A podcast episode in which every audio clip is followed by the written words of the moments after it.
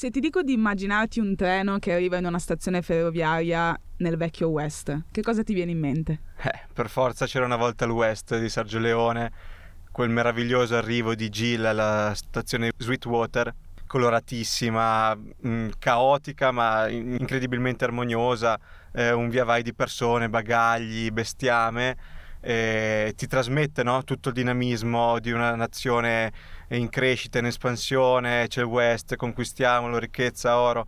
E, mentre eh, se io guardo l'arrivo di, di Caprio che interpreta Ernest Buckart nel Killers of the Flower Moon di Scorsese eh, il nostro Martin la dipinge a tinte completamente nere è nero il treno da cui DiCaprio scende è nero il fango che calpesta da solo nell'inquadratura è, è nero il petrolio che eh, si mescolerà poi a breve al sangue in una delle tante vicende oscure della storia americana.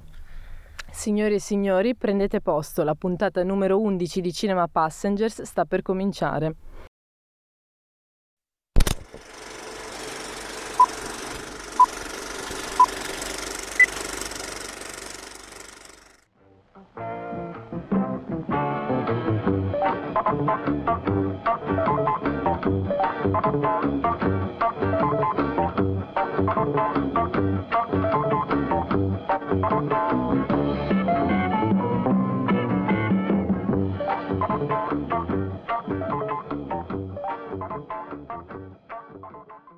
Allora, finalmente ci siamo visti l'ultimo film del nostro vecchio Martin Scorsese. L'ultima fatica. Esatto, perché poi e ce vabbè. Lo siamo visti al cinema perché maledetta Netflix, eh, The Irishman al cinema c'è stato boh, Tre giorni? Ma sì, due Una ore. cosa del genere. Poi... eh, io infatti non l'avevo visto via Irishman, non me lo sono mai recuperato su Netflix. Eh, invece eh, finalmente Killers of a Flower Moon ce lo siamo visto al cinema, che è sempre un'esperienza migliore perché bisogna dirlo, almeno questa è la mia posizione. E che storia ci racconta Martin Scorsese questa volta? Allora, il film è tratto dal romanzo di David Grant, che appunto si chiama Killers of a Flower Moon, e racconta le vicende vissute dalla tribù dei nativi americani Osage. Questa tribù, eh, dopo aver scoperto il petrolio eh, nella, nella, propria terra ed essere quindi diventata una delle comunità più ricche al mondo, eh, subisce negli anni 20 del Novecento una serie di omicidi, sparizioni e tantissimi abusi di ogni genere da parte dei colonizzatori americani bianchi eh, che appunto ehm, compiono tutti questi abusi nei confronti dei nativi eh, al fine di impossessarsi dei, diri- dei diritti sui ricchi terreni appunto in cui era stato trovato il petrolio. Sì, poi tutta la vicenda ruota attorno alla storia d'amore e nello specifico nel, al matrimonio eh, tra Molly, interpretata da una meravigliosa Lily Gladstone, eh, nativa americana e ereditiera di, appunto dei terreni, e Ernest, il personaggio interpretato da DiCaprio, e il tutto facente parte del piano eh, diabolico architettato dallo zio di Ernest, interpretato da un meraviglioso De Niro, perché ovviamente eh, c'erano gli omicidi, ma prima questi omicidi erano preceduti da matrimoni eh, ovviamente mh, studiati a tavolino e l'amore aveva ben poco a che fare tra bianchi e indiani, eh, spesso maschi che sposavano, eh, seducevano in qualche modo, raggiravano eh, donne indiane, poi le uccidevano per ottenerne i diritti. E quindi tutta la vicenda ruota attorno a questo matrimonio che un po' per la natura dei personaggi, un po' per, eh, per la trama, non sappiamo mai quanto sia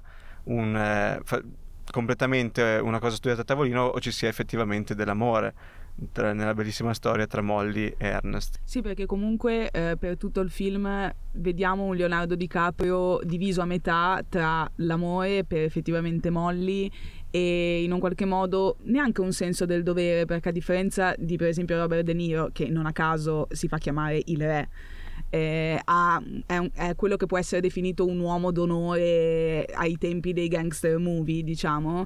Eh, Leonardo DiCaprio è questo antieroe che, mm, per cui ogni tanto parteggiamo e ogni tanto invece, almeno per quanto mi riguarda, schifiamo totalmente. Seguiamo eh, questo personaggio che in realtà è totalmente passivo ed è totalmente allo sbando di quelle che sono semplicemente delle decisioni che vengono prese per lui, prima da De Niro, poi da tantissimi altri personaggi, perché il cast è veramente ricchissimo.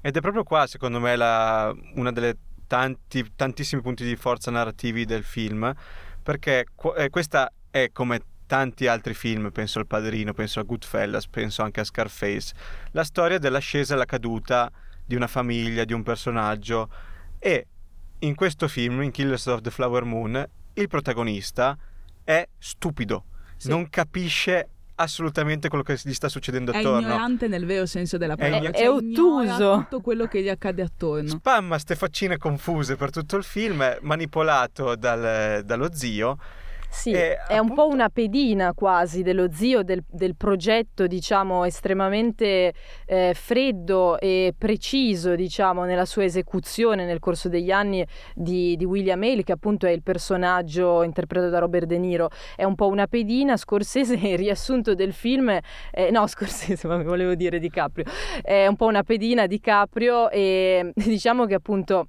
il riassunto di questo film sono un po' ovviamente qua per scherzare, però sono le sue espressioni completamente ottuse per appunto la maggior parte del film.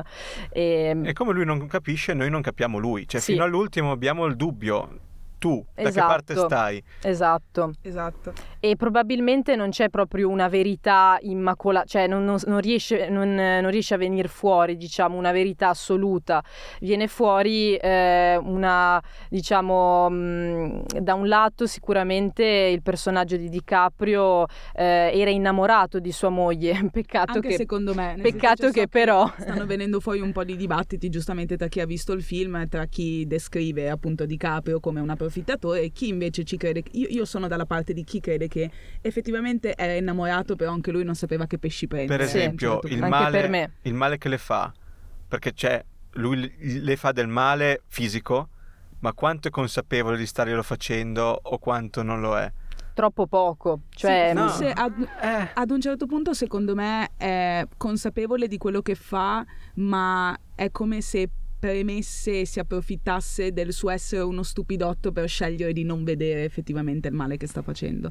È vero anche non so questo. Se ha senso. Forse no. lo, cioè, lo connoterebbe un po' troppo intelligente come personaggio. Forse troppo. Effettivamente io ci ho visto anche questo. Ma facciamo un attimo un passo indietro e mh, mm, parliamo due secondi eh, del minutaggio.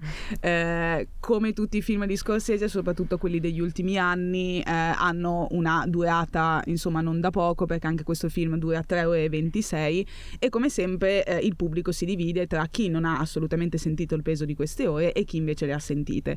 Anche perché da poco è anche uscito Oppenheimer di Christopher Nolan e quindi la durata è quasi la stessa e quindi viene naturale il paragone tra chi ha sentito più un film dell'altro.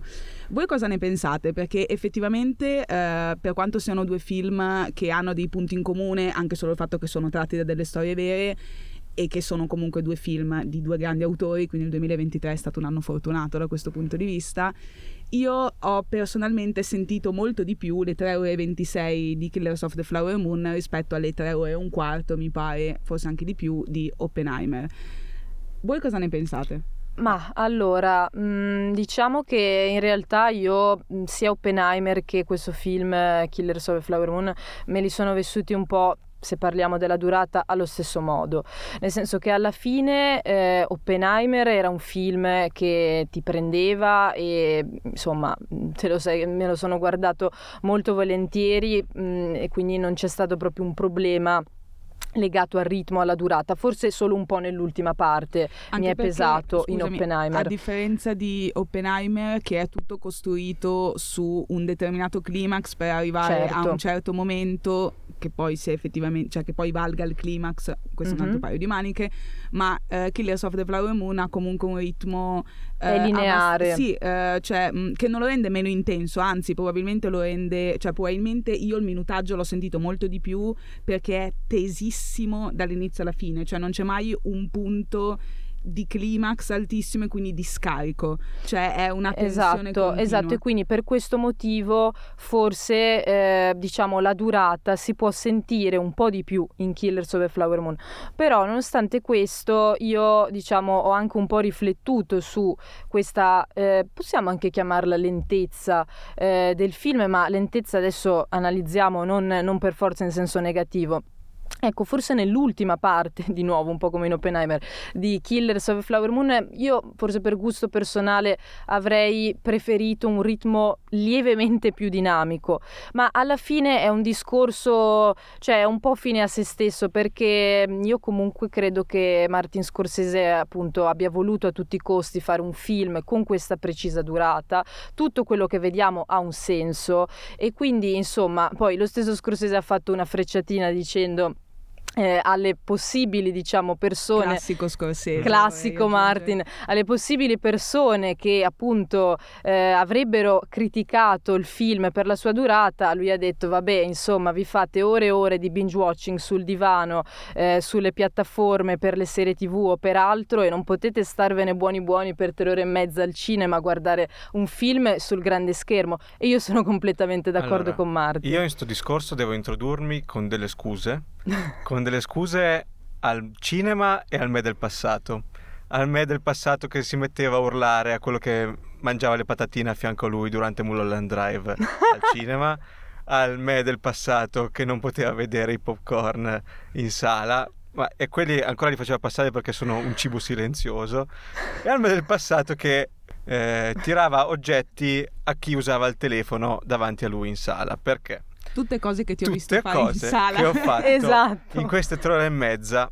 Quindi scusa Luca del passato, Luca del futuro ti ha tradito. Luca sta confessando C'era Milan PSG, cioè PSG Milan di Champions League in quel momento e io non potevo non guardare non il solo risultato. cinema signore e signori non avevo, non avevamo toccato cibo. Io da mezzogiorno, eh, erano le 8 di Anch'io sera, è meno. durato fino alle 11 e mezza, non avevamo toccato cibo, quindi abbiamo dovuto nutrirci di tutte quelle minchiate che danno eh, all'ingresso della sala, quali popcorn, patatine, eh, no patatine Eh, no, dai, almeno Patatine patatine no, dai, un po' di ancora qualche principio ce l'abbiamo. Diciamo che c'è stato un traffico di caramelle, Caramelle. tra di noi, tra i vari posti. E quindi, innanzitutto, scusa, ma è del passato. Poi, eh, questione lunghezza. Allora, una questione che comunque eh, non si rifà solo a Oppenheimer, perché è una tendenza in realtà eh, ormai diffusissima eh, di fare film da tre ore o più. Penso a Babylon, che a differenza di Clears of the Flower Moon è una lunghezza ingiustificata. Ma penso eh, anche- oh, zio, Vabbè, poi cosa ne stai dicendo? Tu l'hai visto parliamo. Sì, l'ho visto. E Quando? Eh, n- vabbè. Perché ero rimasta ah, vabbè, No, altra oh. puntata, ragazzi, Allora- perché io vabbè, scusa. E- ma anche eh, Avengers Endgame durava tre ore, anche Spider-Man No Way Home durava tre ore. ma anche Avatar 2 durava tre ore e un Infatti. quarto Alla fine tutti durano tre ore. Quindi non rompete le balle a Scorsese. Eh, Appunto. per questo. Eh, no, io invece trovo che a differenza di altri film quali Babylon, eh, scusa Damien, ehm, No, scusa, cioè io- dai, basta. Eh, ogni minuto di Killers of the Flower Moon è giustificato, non ci sono scene in più. Sono d'accordo che tre ore e mezza sono tante, però eh, se vogliamo snellirle, allora rendiamo una trama più semplice. Nel senso, il ritmo di eh, Killers of the Flower Moon è lento inizialmente, crescente. Non sono d'accordo che l'ultima parte sia la più, eh, diciamo, lenta. Forse Per me togliere qualcosa dall'inizio è stato per me. ma allora rendiamo il piano di De Niro meno intricato, rendiamo i rapporti tra personaggi più semplici da, da- da raccontare, perché io sono convinto che ogni minuto eh, di Killers of the Flower Moon abbia un senso e sia utile a costruire quello che è il meraviglioso finale del film. E Io mm, E scusate, finisco. Poi eh, questo ritmo è diciamo aiutato dalla colonna sonora eh, quasi onnipresente meravigliosa, meravigliosa. ritmatissima, mm, eh, è martellante pur essendo un volume bassissimo e quindi niente, io me la sono proprio goduta. Sì, la colonna... Salvo, salvo il, il 3-0 che abbiamo subito. allora, a, la, colonna, la, colonna, sonora è, ci è piaciuta tantissimo, è una delle prime cose che abbiamo commentato, eh, però vabbè, purtroppo c'è stato l'intervallo in mezzo al film, eh, purtroppo per fortuna, vabbè, e subito abbiamo detto quanto è figa la colonna sonora, mm. perché è, è, è estremamente discreta, non è invasiva, però è sempre presente e, e secondo me ha fatto veramente la differenza differenza nel ritmo del film e proprio nell'evolversi di tutte le vicende.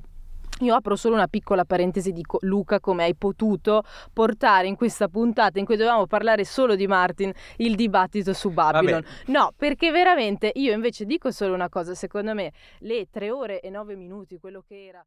Ascoltatori, ho... sto montando la puntata e ho una cosa da dirvi, anzi due. Eh, la prima è che... Ehm, Babylon è un film perfetto, eh, ha una durata lung- cioè lungo, ma eh, ogni minuto è valido e, ed è veramente un trionfo del cinema. Damien Chazelle è un grandissimo regista. La seconda è non contraddicete mai, e dico mai, una ragazza su uno dei suoi film preferiti o comunque uno di quelli che le è piaciuto di più negli ultimi anni. Mai. Grazie per l'ascolto e vi lascio la puntata. Dai, Bea, posa quel coltello per ora. A proposito di gusto personale, effettivamente c'è da dire che quando si tratta di Scorsese, eh, da una parte dobbiamo riconoscerne la qualità e dall'altra riconoscere quello che è il nostro gusto personale. Io stessa effettivamente riconosco che se c'è una cosa che Scorsese sa fare è effettivamente gestire il tempo. Cioè quando tu guardi questo film lui mette in scena a livello narrativo, a livello formale, tutto quello che è necessario per farti arrivare quello che Scorsese ti vuole dire, quello che Scorsese ti vuole soprattutto far sentire.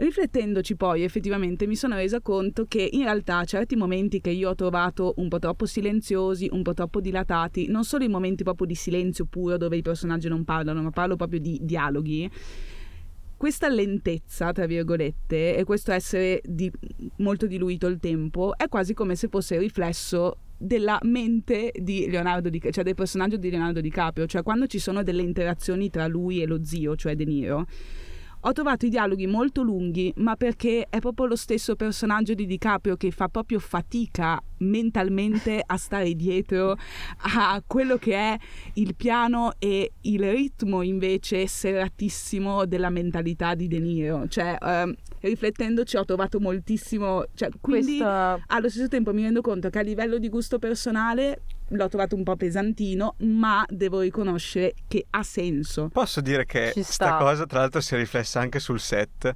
perché è proprio leggevo un'intervista di Scorsese che deve aver fatto tra tutte le vicende produttive anche sul set una fatica boia a portare a casa sto, sto film perché DiCaprio continuava a fargli delle domande ma scusa dov'è il cuore di sto personaggio ah, sì.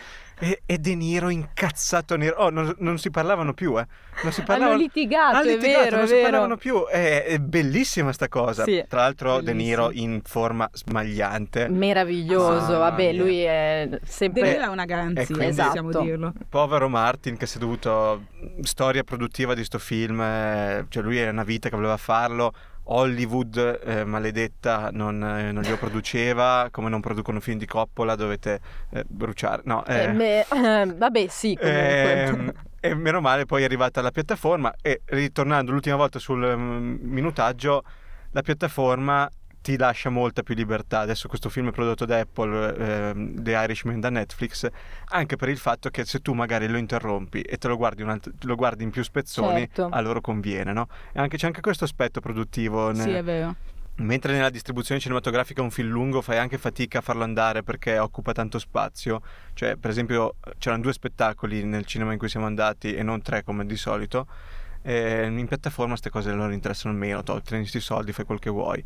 E Martin giustamente è arrivato anche all'età in cui ci può sguazzare. Sì, sì, sì, però comunque portandocelo prima al cinema, che è una cosa fortemente voluta, perché i film di questo tipo, che banalmente sono cinema, sono pensati per essere visti tutti in una volta. E quindi sì sono lunghi vabbè certo anche via col vento quando è uscito nel 1939 era lunghissimo però si guardano tutti in una volta perché è quella diciamo eh, è quello lo scopo per cui sono stati creati. Poi vabbè uno se li può anche spezzettare se se li guarda no non può farlo. Bravo eh appunto. No diciamo che invece no non lo può Facciamo fare. questo statement. Basta basta. severi severi ma giusti. E a me è piaciuta molto l'interpretazione cioè sì chiamiamola interpretazione eh, appunto di, di, Diletta riguardo alla lentezza e come appunto eh, poteva rappresentare eh, il, la, la, anche la fatica di DiCaprio nel diciamo ehm, concepire tutta l'evoluzione del progetto malefico di suo zio e, e poi appunto come, come si è ev- evoluto nel corso del, del tempo. E io eh, invece la lentezza soprattutto nella prima parte del film ehm, allora allora per me ha rappresentato quasi eh, una sorta di eh, appunto lentissima agonia della comunità Osage, della comunità appunto dei nativi perché eh, tutti gli omicidi, gli abusi e gli inganni che vengono compiuti da parte eh, degli americani bianchi nei confronti di questi nativi sono affrontati da Scorsese in questo film appunto con molta lentezza, piano piano, un pezzo dopo l'altro, una sparizione dopo l'altro, un omicidio dopo l'altro. E eh, questo tipo di lentezza, questo tipo di ritmo mi ha anche dato un'idea di pesantezza che poi è la stessa pesantezza, eh, in, cioè la stessa atmosfera pesante in cui vive Molly, cioè la moglie di, di Caprio. Assolutamente. Mm. È e... anche molto bello, mi appendo questa cosa eh, per dire che eh, secondo me Scorsese gioca benissimo con l'impegno implicito, cioè non aspettatevi eh, scene di violenza estrema, sì, c'è comunque del sangue, ci sono comunque delle situazioni... Ma non comunque... il solito scorsese. Poi, poi esatto, cioè è molto una violenza eh, sotto pelle, cioè molto agonizzante, meno sanguinolenta, ecco, e secondo me questa cosa, cioè diciamo che Killers of the Flower Moon non è un film da vedere per passare il tempo la domenica pomeriggio, cioè sia per come è fatto, sia per il tema serio che tratta e soprattutto per lo statement che con questo film fa Scorsese, che è sempre molto politicamente schierato e lo sì. amiamo anche mm. per questo. Tantissimo. È un film impegnativo. Sì, molto. È bellissimo molto. vedere, per esempio, come eh, la cittadina evolve, perché è in atto una sostituzione etic- etnica fatta non appunto fine a se stessa al, fi- al fine di sostituire eh, gli indiani in quel posto perché gli americani di, di, spazio ne hanno quanto ne vogliono però per forza di cose a furia di ammazzarne e farne arrivare altri fare arrivare altri americani vediamo all'inizio del film le, le feste in città che sono feste indiane con eh, tradizioni balli indiani eh, poi arrivare a, verso la fine del film dove quella cittadina una cittadina americana qualunque esatto no? perché all'inizio c'era questa mescolanza tra nativi e bianchi e probabilmente probabilmente... Che erano in minoranza. Cioè... I bianchi erano in minoranza assolutamente, i nativi erano poi anche i ricchi della zona e diciamo che eh, è un po' come dire l'America che poteva essere, cioè un'America mescolata dove almeno in quella zona lì poteva benissimo esserci una convivenza anche dal punto di vista di, di discendenza, appunto un popolo mescolato tra nativi e bianchi, cosa che invece c'è questo processo viene bloccato un po' anche perché nel film film eh, viene fuori anche eh, la salute piuttosto cagionevole di molti dei nativi, ma questo processo mh, mm, purtroppo viene... Un po' per cause mm. biologiche, un po' per mano... Un po' per mano, per mano di esatto. De Niro, esatto, cioè viene, viene ravvelocizzato questo processo. E una frase che appunto eh, dice De Niro, eh, il tempo di questa comunità è scaduto e adesso ci siamo noi, noi prenderemo la loro ricchezza, noi bianchi. Eh, una... Spaventoso veramente. Anche questa cosa dell'implicito si nota tantissimo tantissimo nel personaggio di De Niro che è estremamente razzista, cioè neanche tanto razzista, se non fossero stati indiani ma fossero stati un altro popolo sarebbe stato uguale, eh, è un tipo di razzismo connotato sotto questo punto di vista. Non sei razzista se odi tutte le razze, no? esatto, eh, però lui non lo ammetterà mai, cioè di fatto il razzismo, chiamiamolo così, di De Niro emerge per una serie di riflessioni di frasi che dice, ma mh, mm, diciamo che può essere tranquillamente messo nella nicchia dei non sono razzista ma e poi mm-hmm. dice una cosa estremamente Eh, perché, perché, De Niro è, diciamo, da quel punto sì, di vista De Niro lì... intendiamo il personaggio. Sì, il personaggio che, che è William Hale, che appunto, ripetiamolo, è una sorta di, di gangster, eh, diciamo, come hai detto prima, l'uomo d'onore del, del, paese. Diciamo che è un pezzo grosso del, della comunità e, ed è estremamente eh, infido perché lui si è infiltrato nella comunità dei nativi e diciamo che ha cercato di costruire una complicità con loro e anche dei rapporti di amicizia, di vicinanza, che sono ovviamente falsi. E questo però anche lì si evolve molto lentamente nel film, così come appunto sembra che ci sia una staticità eh, nel,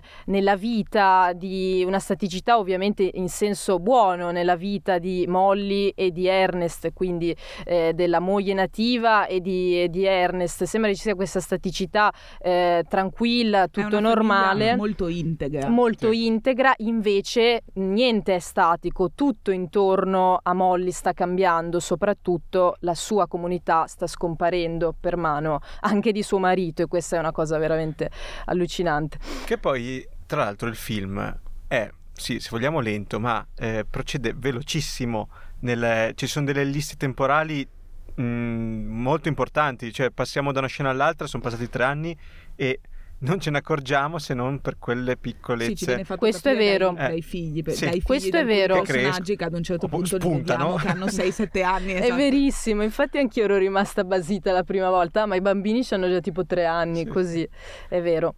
Eh, un'altra cosa interessante secondo me eh, è um, un po' la questione della ricchezza e del modo in cui la ricchezza viene vissuta eh, dai nativi e poi appunto dai colonizzatori eh, già dal trailer si capisce dalla frase celebre del personaggio di, di, Leonardo DiCaprio che dice a me i soldi piacciono tantissimo, cioè il modo in cui eh, i colonizzatori vivono effettivamente i soldi che tra parentesi non sono neanche loro ma che sono stati guadagnati attraverso il sangue e la violenza che è ancora peggio e il modo in cui invece questo nascente capitalismo, chiamiamolo così, eh, sta quasi infettando trattando in senso negativo i nativi. C'è per esempio un personaggio che è molto amico eh, appunto dello zio, cioè del personaggio di eh, De Niro, che per chi non ha visto il film non dirò chi è, anche perché non me lo ricordo, eh, non mi ricordo il nome, però ad un certo punto vediamo che questo personaggio che fa parte della, della tribù eh, vive una sorta di depressione e e secondo me è uh, un po' um,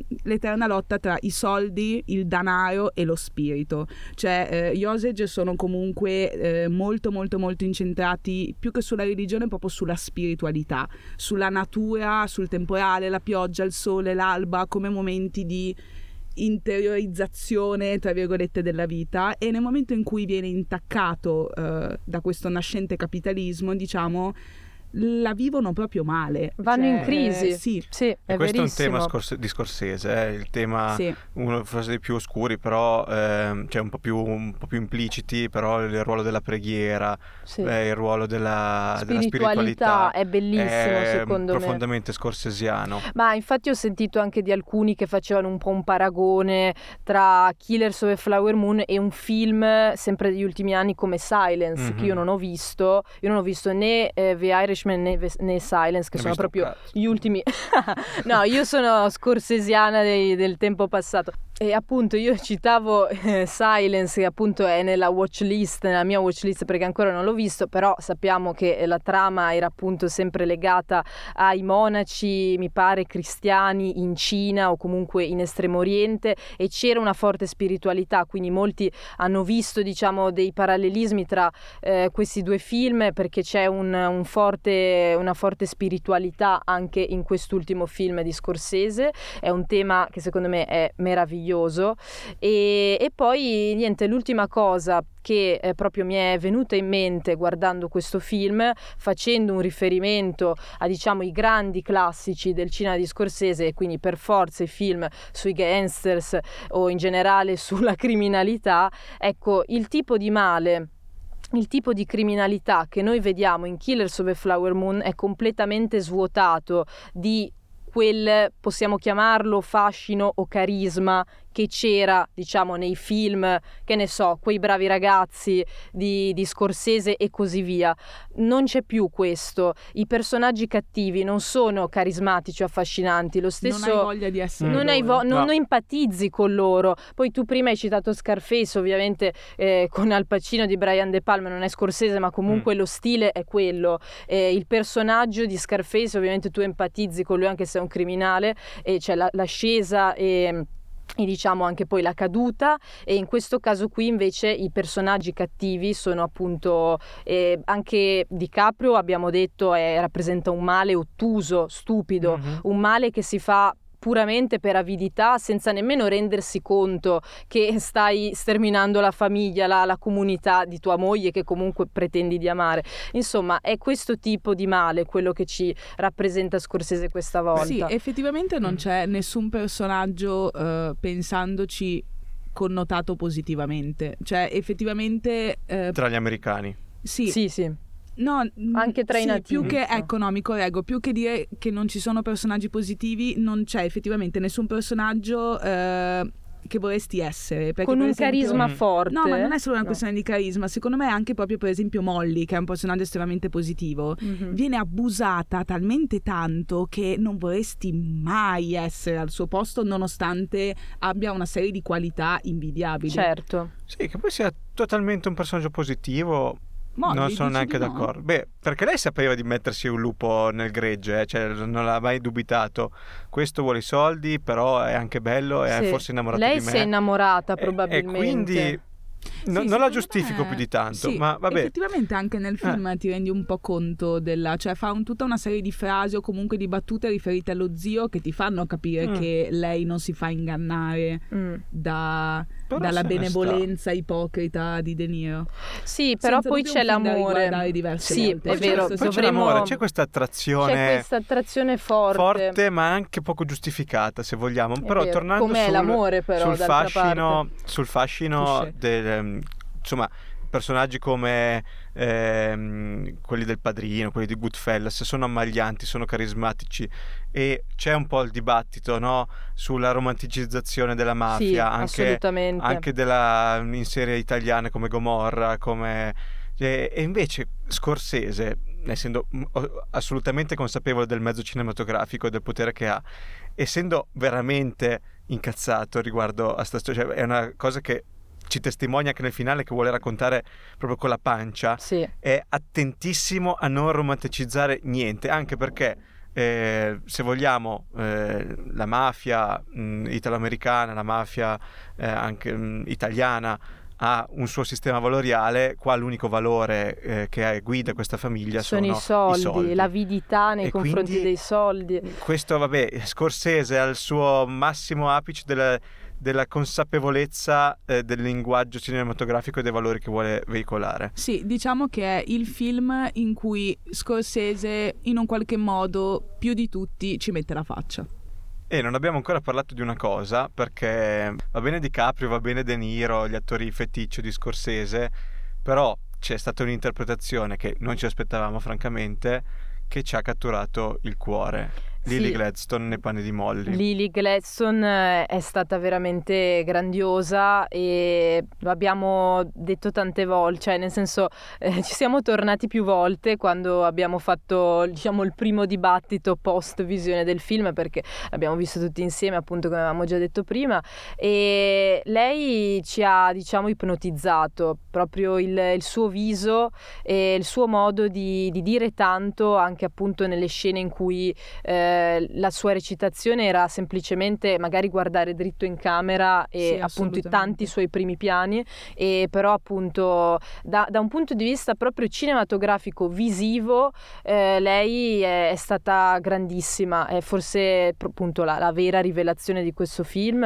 E... Eh, sì, cioè a livello di performance eh, lei senza dubbio ha fatto un grandissimo lavoro proprio di espressività sì. in quanto proprio comunicazione non verbale e microespressioni. Cioè, non voglio, mm-hmm. cioè, suona troppo specifico, però è per dire che per quanto abbia senza dubbio delle battute, eh, anche per tutta una serie di cose che le succedono durante il film, ha, ha fatto un lavoro con eh, proprio il corpo nell'esprimere Sì. sofferenza, agonia, gioia, spiritualità che è stato incredibile.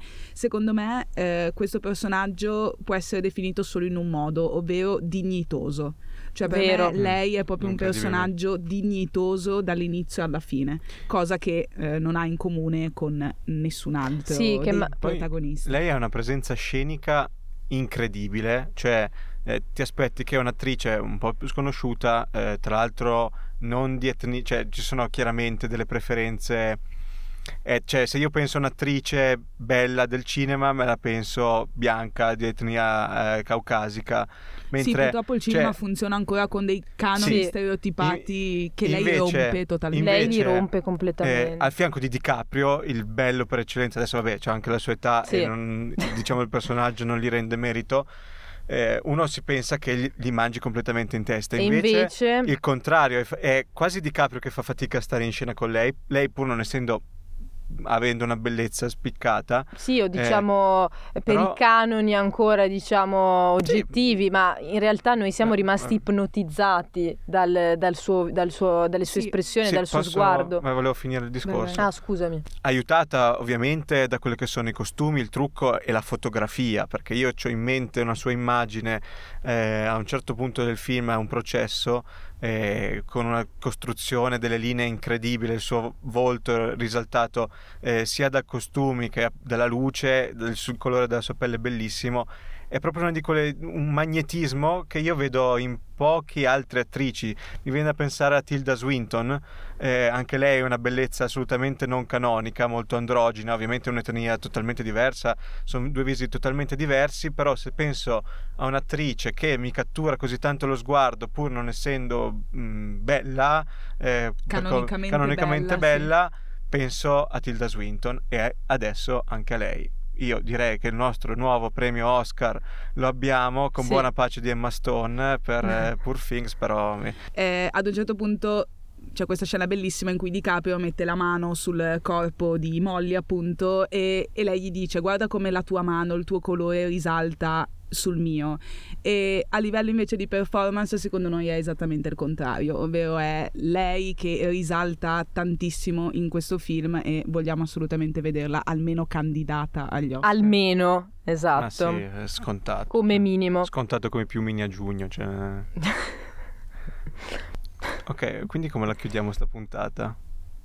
Abbiamo altro da dire? Ma mm, Mm, boh, boh. Manteniamo sta cosa Sì. un po' cringe che la Sì. chiusa... noi che decidiamo la decide chiusa è la chiusa È la mi piace, chiusa. mi piace. Questo era Killers of the Flower Moon, questa era l'undicesima puntata di Cinema Passengers, un programma di Your Podcast prodotto da Unige Radio e noi siamo Diletta Culla Beatrice Vigorita. e Luca Mignacco. Seguiteci su eh, Instagram, cinema underscore passengers, seguite Unige Radio e alla prossima! Sigla.